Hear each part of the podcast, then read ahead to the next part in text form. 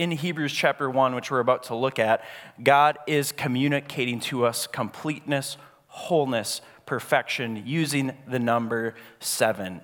In Hebrews chapter 1, God gives us seven ways that Jesus is better. And then he gives us seven Old Testament references to show us, in fact, that Jesus is better. So, Hebrews chapter 1, which we're about to look at, it communicates to us that Jesus is the supreme being, that Jesus is the true and only, that Jesus is the better. He's the source of life, He's the giver of life, He's the sustainer of life. And so, Hebrews chapter 1 is making the point with its words that Jesus is better. It also makes the point with its symbolism and the significance of Jesus being better in seven ways and giving us seven Old Testament references that Jesus is better. It makes it, it, it just highlights for us this point that Jesus is better. He's the only one who can complete us. He's the only one who can make us whole. He is the divine completeness, the divine wholeness of God for us. And so I'm excited to get into this book with you over the next coming months. We're going to be digging through the book of Hebrews. Today we're going to start with Hebrews chapter 1. And so could I ask you to stand and follow along as I read? Hebrews chapter 1. We're going to read the entire chapter this morning and just look at a portion of it. But look for the seven ways that Jesus is better and the seven Old Testament references here in Hebrews chapter 1. This is the word of the Lord. Long ago, at many times and in many ways, God spoke to our fathers by the prophets. But in these last days, he has spoken to us by his Son, whom he appointed the heir of all things, through whom he also created the world. He is the radiance of the glory of God in the exact imprint of his nature, and he upholds the universe by the word of his power. After making purification for sins, he sat down at the right hand of the majesty on high having become as much superior to the angels as the name he has inherited is more excellent than theirs. For to which of the angels did God ever say, You are my son, today I have begotten you? Or again, I will be to him a father, and he shall be to me a son. And again, when he brings the firstborn into the world, he says, Let all God's angels worship him. Of the angels, he says, He makes his angels winds and his ministers a flame of fire. But of the Son, he says, Your throne, O God, is forever and ever. The scepter of uprightness is the scepter of your kingdom. You have loved righteousness and hated wickedness. Therefore, God, your God, has anointed you with the oil of gladness before your companions. And you, Lord, have laid the foundation of the earth in the beginning, and the heavens are the work of your hands. They will perish, but you remain. They will all wear out like a garment, like a robe, you will roll them up like a garment, they will be changed. But you are the same, and your years will have no end. And to, the which of, and to which of the angels has he ever said, Sit at my right hand until I make your enemies a footstool for your feet? Are they not all ministering spirits sent out to serve for the sake of those who are to inherit salvation? This is the word of the Lord. Let's pray. Father God, we thank you for speaking to us. You are a speaking God. You have communicated to us long ago at many times and in many ways. You spoke to the fathers through the prophets, and we hold those prophecies in our hands. But in these last days, you have spoken to us by your Son. So, Jesus, we acknowledge that you are here present in the person of the Holy Spirit, and the Holy Spirit is revealing to us the Son of God, the true prophet, the true priest, the true king, the true and better Savior, the only Savior. And you are here present, speaking to us this morning. We want to hear. You are the complete revelation of God's will and salvation. And so we receive you this morning, Lord Jesus. May we hear from you this morning, Lord Jesus. We pray these things in your precious and holy name. Amen. Amen. You may have a seat. So, a little context for us as we get into this verse. Um, right here, it starts with long ago. Star Wars isn't original. I know you guys thought it was, but um, they ripped this off from the Bible. Long ago, at many times and in many ways. I think what we're seeing here is that the Bible is rooted, it's historic. This was written almost 2,000 years ago. And so when we read long ago, it, this was written long ago for us, right? But to the people that it's being written to, it, it, it's referring to something even longer back than that. So this, these words are almost 2,000 years old, but we hold them in our hand. They've been preserved for us. And the author of Hebrews is writing to Jewish Christians, struggling Christians in the first century. If you're a struggling Christian, if you feel like, I know that I'm supposed to believe that Jesus is better, but I have such a hard time believing that. You are the person that this book is written for. It was written to first century Christians who were struggling to believe that Jesus is better. So it was written to them, but it's for us. God has preserved it for us. He's given it to us 2,000 years later to remind us that Jesus is better than life, just like the first century Christians needed to be reminded that Jesus is better than life. This book is rooted, it's historic. So for us, this passage goes back almost 2,000 years, but for the people who was written to, the Jewish Christians in the first century, this reference of long ago is going back almost 4,000 years. The writer of Hebrews, who is unknown, we don't know the author of this book. So as we go through the book, we're just going to refer to the writer as the writer of Hebrews, the author of Hebrews. Um, there's no sense in trying to figure out who wrote this book because people, people spend hours trying to do that and nobody knows. We're not told. God apparently thinks that this book can minister to our souls without us knowing exactly who the author is. But its authorship has been, has been confirmed, it's been, um, it's been added into the canon by church fathers and by history, saying this is the Word of God. There's eyewitness here. And so the author is referring to approximately 4,000 years, the 4,000 year time frame before Jesus came. And he's saying, in that time frame, God spoke God is a speaking God. God is not a silent God. God came and he spoke to his people, and he did this at many times. Many times throughout the course of history, throughout the 4,000 years before Jesus came, God was busy speaking, and He spoke in many ways. He spoke in, in pillars of fire and smoke. He spoke with an audible voice. He spoke, in, he spoke in a burning bush. He spoke by parting the Red Sea. He spoke through the prophets. He spoke at many times over thousands of years and in many ways. God is a speaking God. He has spoke throughout history. In fact, he spoke creation into being. And so God is a speaking God. And I want us to notice here in these first couple verses that our faith is rooted, it's historic. Sometimes in our culture, because people haven't dug enough into Scripture and they haven't dug into the history of Scripture, our culture can think that Christianity is kind of an American creation, right? I mean, it's in our money, it's on our money that it says, In God we trust. And so sometimes our culture at large, and even people in the church, can think that Americans have a corner on the market of Christianity, that, that we kind of created this thing wrong false. We are a blip on the radar, we are a blip on the screen. We're a significant blip because God loves his children and we are, we are his children. But we need to be reminded as we look at this and read this long ago, we stand in the line of a historically rooted, proven faith that spans the globe, that makes up different cultures, different languages, different tribes, different tongues. And we are recipients of that. We stand in a long line, a, a historic tradition that can be trusted. And God has faithfully spoke through the years through prophets and signs, and, and he spoke to the fathers. So Hebrews contains a lot of Old Testament reference. And some of you may be very familiar with the Old Testament, and some of you may be very unfamiliar with the Old Testament.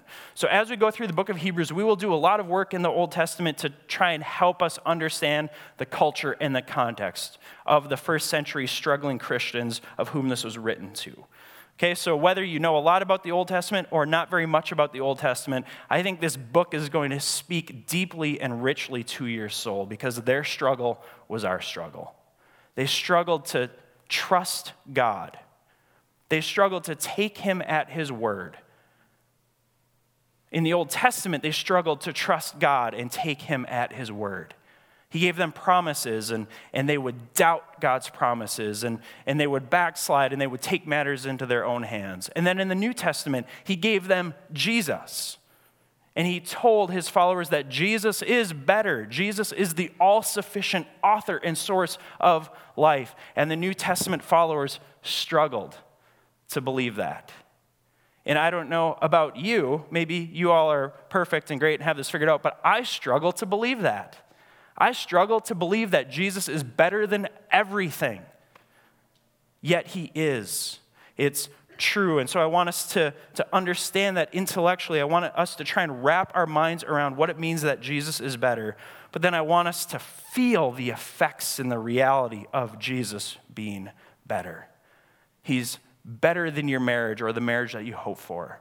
He's better than sex or the sex that you hope for. He's better than the career advancement or the financial increase or the, the, the vacation that you're longing for. Jesus is better. He may give us those things. He gives us good gifts to point us towards Him. He is a good Father who loves His children. And so He gives us good gifts that we could enjoy this life, that these good gifts would point us towards Him, the giver of the gifts. But ultimately, Jesus is better than the gifts that He gives. He is better. And so, my hope and prayer is that as we work through this book, we over and over again will see the point that this book makes. I didn't create this idea that Jesus is better from the book of Hebrews. The book of Hebrews makes this point over and over and over again. Jesus is better. And so I want us to see that this is going to be more of a journey through the book of Hebrews than a series. I mean, we'll probably refer to it as a sermon series, but if we were to call it a sermon series in all practical reality, that would mean that I have it all mapped out and it's planned and we know what's coming next. And um, I tried really hard to do that. I spent a lot of time in this book reading it through, praying it through, making charts, making graphs, putting verses together, trying to figure out which week, what week am I going to preach, which text, and what text will I put together, and are we going to be in this book for 12 weeks, or for 16 weeks, or for 18 weeks? I looked at commentaries, I looked at study guides, and at the end of the day, I couldn't map it out. I couldn't turn it into a series. I just felt like we need to get into this book and let the Spirit lead us through this book at the Spirit's pace. So it's going to be a journey. We're going to journey through the book of Hebrews together. We might be in it for 16 weeks, we might be in it for 16 months. Um, welcome to Park Community Church. Only the Lord knows where we're headed. Um, I don't think it'll be 16 months. Though I was tempted to, as I said, there's seven ways that Jesus is better in this passage, which we're going to look at in just a minute. I was tempted to turn that into a seven week sermon series on the first three verses, but I don't think I'm going to do that. We'll find out. We'll see where the rest of this sermon goes. If I get through just one point, it may end up being a seven week intro. Um, what, with that is kind of a, a, preface and a background for the book, I want to get into just the first three verses here, looking at the seven points that the author of Hebrews makes for us, proving to us that Jesus is better. And then there's the seven Old Testament references in the second half of the chapter, which we're going to look more at next week. But this week, I want to look at the seven ways that Jesus is better, the seven things that the author shows us that Jesus is better than. And so, with understanding some of that background here, let's start with the first one Jesus is a better prophet who comes not with a word from God, but as the word of God. And some of these references down below we'll look at as we go throughout the sermon, and some of them are just there for you to jot down and you can look at on your own. But right here in Hebrews, in the beginning, after he kind of sets it up, showing us that our faith is historic, it's rooted, that God has been faithful to speak to us, he's saying that throughout the Old Testament, God has spoken. He's spoken miracles, he has spoken through the prophets, but in these last days, he has spoken to us by his Son, Jesus. Jesus is a better prophet. So God in his faithfulness sent prophets. He sent he spoke, he communicated in an audible voice to prophets in the Old Testament and he would say instruct my people. My people need to hear my voice and you will go and be my mouthpiece to my people to instruct them, to help them, to serve them, to help them experience the abundant life that I'm preparing for them. But now, in the New Testament context and in our place in biblical redemptive history, Jesus has come as the true and better prophet. We have the prophets here contained in the scriptures, and we can benefit much from the prophets.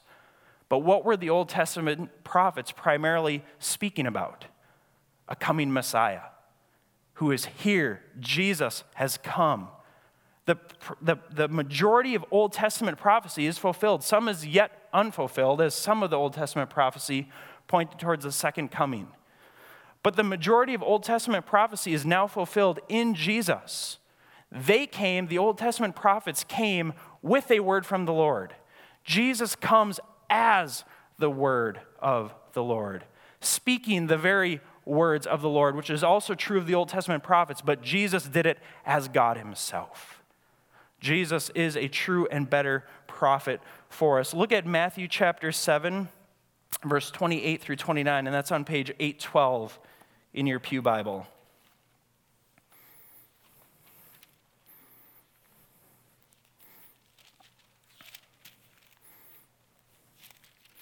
This is right after the Sermon on the Mount. So Jesus gives one of his first sermons, one of his first teachings, and here's how the people respond Matthew chapter 7, verse 28 and 29. And when Jesus finished saying these things, the crowds were astonished at his teaching, for he was teaching them as one who had authority and not as one of their scribes. Jesus is the better prophet he teaches, and, and, the crowds, the listeners are saying he teaches like one whom we've never heard teach before. He has this authority because he is the Word of God. He's not just carrying the Word of God, he is the Word of God.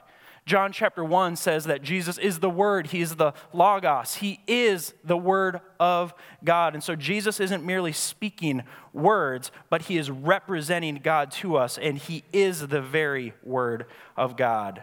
Now flip to Luke chapter 24, verse 27 on page 885 in the Pew Bible. We might do some holy flipping this morning, and um, I think we need to because these passages are incredible.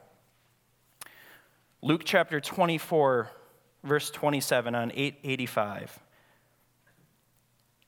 So Jesus has now been raised from the dead. He's on the road to Emmaus. He encounters some people, and they have this conversation, and he's he's, he's explaining to them redemptive history and the fulfillment of prophecy. And look at verse 27. And beginning with Moses and all the prophets, he, this is Jesus, he interpreted to them all the scriptures, in the scriptures, all the things concerning himself. So, Jesus, upon his resurrection, he's walking with people who are trying to figure out was Jesus really the Messiah? Has Jesus come? They're trying to interpret all the Old Testament prophecies. Jesus sits with them, or maybe he's walking with them, and he says, All of that was about me. All of the Old Testament prophecies, everything that the prophets came and spoke as a word from the Lord was about me. It's fulfilled. I am now the better prophet. I am the word of God in your midst, so receive me. What does this practically mean for us at Park Community Church in 2018? That Jesus is a better prophet. What's the application of that for us? I think we can apply that in many different ways, but I think the primary way is that we need to be in God's Word, reading the New and the Old Testament, reading the Old Testament in light of the fact that Jesus has come to fulfill the law's commands. Jesus is, is the fulfiller of the Old Testament. He fulfills it. So when we read the Old Testament, we need to keep that in mind and think is this a command for them that Jesus has now fulfilled? And I can freely worship him. I can come into the presence of God because Jesus has come. So when we read the Old Testament, Jesus has fulfilled it, and we read the New Testament as God's prophetic word for us. Who is this Jesus? As we read the Gospels and we see how Jesus in, engages with people and encourages people and challenges people, we remember that Jesus is the better prophet. So, what Jesus says, what Jesus does, is what we are to follow. As we read the New Testament, knowing that Jesus is the better prophet, it unlocks for us God's word. Jesus is the key to us understanding all of Scripture, for he interpreted to them all the Scriptures and the things concerning himself. So, application for us is to read God's word. We have a word from God, it's right here, And we have the Word of God, Jesus, the Christ, speaking to us through this Word. Later on in the book of Hebrews, we'll come into it in a couple weeks or months. Um, Hebrews chapter 4, it says, the, the Word of God is living and active, sharper than a double edged sword, dividing, dividing bone and marrow, revealing the thoughts and the intents of man. This is God's voice to us. We must open it and abide with him and allow Jesus, the better prophet, to speak to us through the word. This also means that if somebody comes up to you, which this happens in the church world, and if they say, I have a word from the Lord for you, maybe you just hear them out and say, Thank you, brother or sister. I will consider that and pray about that. But remember, Jesus is the better prophet. His word is the true word from the Lord for you. And so test those words. If anyone shares with you a word from the Lord, test it with God's concrete, sure, finalized, proven word. Jesus is the better prophet. His prophetic word is contained in these scriptures. If anyone tells you something that contradicts God's word, even if they claim that it's a word from the Lord, that's not a word from the Lord because Jesus is the better prophet. He has spoken. He's the final prophet. This doesn't mean that, that modern day prophets can't come and encourage us and point us towards the text. When I say Jesus is the final prophet, it doesn't mean that God doesn't still give a gift of prophecy, words of knowledge where people can, but, but the purpose of that is to bring us back to God's word to encourage us to read God's word, to encourage us with what God's word has revealed and said to us. So, as we dig through Hebrews, remember, Jesus is the better prophet. Long ago, and at many times and in many ways, God spoke to our fathers by the prophets. But in these last days, He has spoken to us by who? Jesus, His Son. God is speaking to us now through his son, Jesus. Let's, let's soak in his word and get to know him. The second way that we see Jesus is better Jesus is a better son who pleases the Father. He receives the inheritance and he shares the inherited blessings with you and I. Jesus is the better son. He's really the only son of God, but scriptures say that we are sons and daughters of God now, right? We are made sons and daughters of God. Actually, in Luke chapter 3, verses 21 and 22, I'm not going to have us flip there. You can jot that down. But it refers to Adam as the son of God. Adam, the first created being, the, the man who God formed from the dust of the ground with his breath. It says that Adam is the son of God.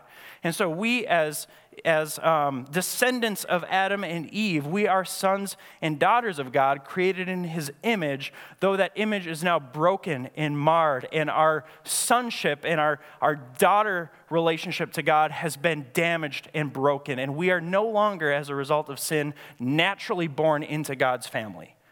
We are still created in his image, but we are broken off from fellowship with him. And so Jesus is the true and only Son. He's the better son. He pleases the Father. He does what we can't do. In, in uh, I actually, I think it's Luke chapter 3 here. I think this is, let's look at it. Luke chapter 3, verse 21.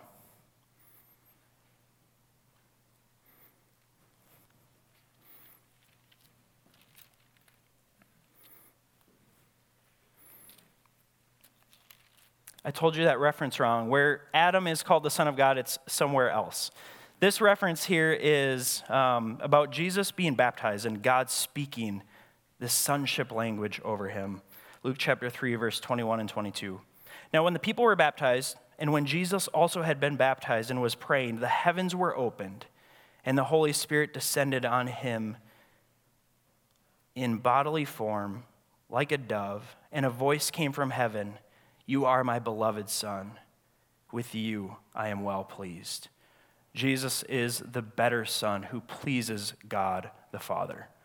God looks at Jesus and says, I am fully pleased with my Son, who perfectly lived the life that I created to be lived. Adam, we talked about this in December. Adam missed it, right? God created Adam for perfect fellowship, perfect union with him.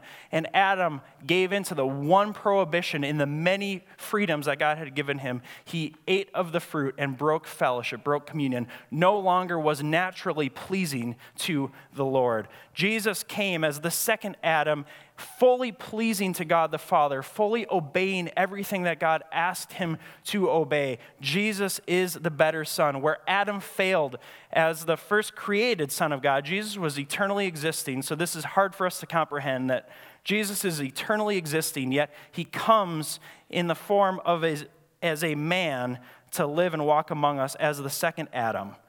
The first created Adam from the dust of the ground and the Spirit of God disobeyed displeasing to God the Father.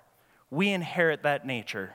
Jesus, the second Adam, comes fully pleasing God the Father, giving us a new nature if we would turn from our sin and place our faith in Him. Jesus is a better Son who fully pleases God the Father. And as a son, he receives the inheritance. Look at how the book of Hebrews continues on, verse 2. But in these last days, he has spoken to us by his Son. Jesus is the Son, whom he appointed the heir of all things. Because Jesus is the, the Son, he is appointed the heir of all things.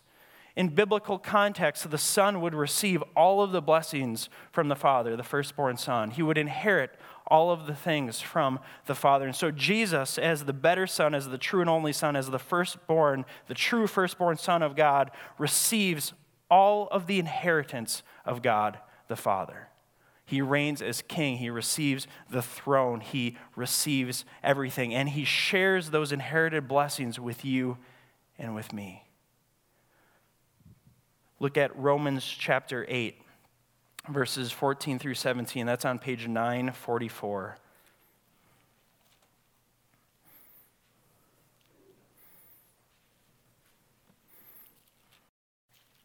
Romans 8, 14 through 17.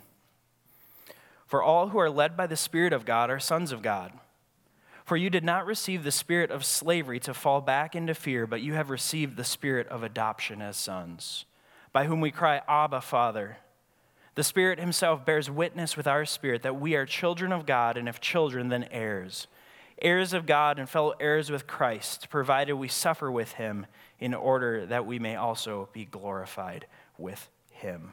Jesus is the better Son who inherits all that God has, and He calls us into that. He calls us co heirs.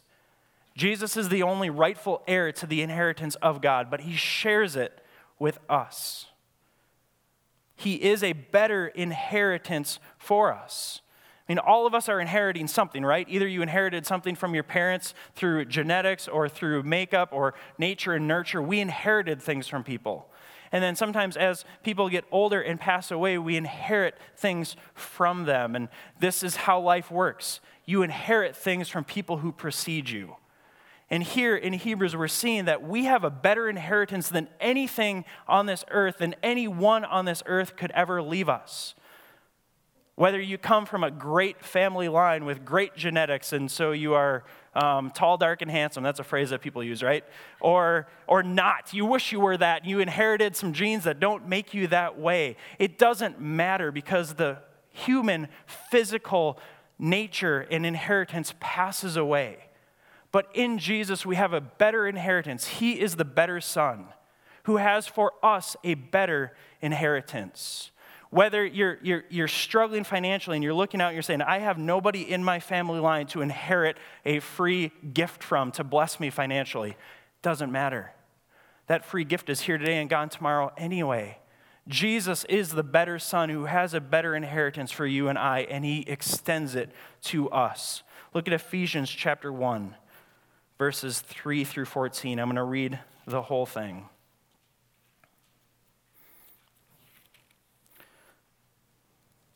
That's on page 976 in the Pew Bible.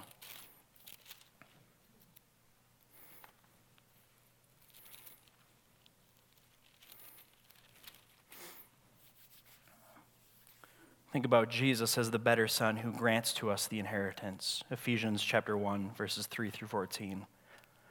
Blessed be the God and Father of our Lord Jesus Christ, who has blessed us in Christ with every spiritual blessing in the heavenly places. What more could you want? There's, there's nothing more that this world has for us. Jesus has blessed us with every spiritual blessing in the heavenly places. That's a promise for you and I. It doesn't matter what, what you see on the horizon in your life, whether it looks like a great inheritance is coming or only awful days ahead, because with Christ, Jesus, the better Son, God the Father looks at him and by extension looks to you and he says, With you I am well pleased. You are my sons, you are my daughters, and so I'm giving you everything. We have inherited everything that God has. We are inheritors of that. And primarily, and, and so that means someday it will be material stuff. In heaven, it will be physical stuff. We will walk on streets of gold. We will, we will hear beautiful, we will see and hear beautiful scenes of creation. But even more importantly than that, here and now, we have received every spiritual blessing in the heavenly places. So, matter how hard, so no matter how hard your life may feel at the moment, no matter what challenges you may be going through, if we believe the truth and fix our eyes on the truth that Jesus is the better Son, who with the Father, whom the, with whom the Father is well pleased, he has given Jesus the inheritance. Jesus has shared that inheritance with us. It doesn't matter what we're going through because this is true. Every spiritual blessing in the heavenly places is ours. Even as he chose us in him before the foundation of the world that we should be holy and blameless before Him. In love, He predestined us for adoption. Jesus is the better Son, and now we are adopted in as acceptable sons and daughters through Christ, according to the purpose of His will, to the praise of His glorious grace, with which He has blessed us in the Beloved.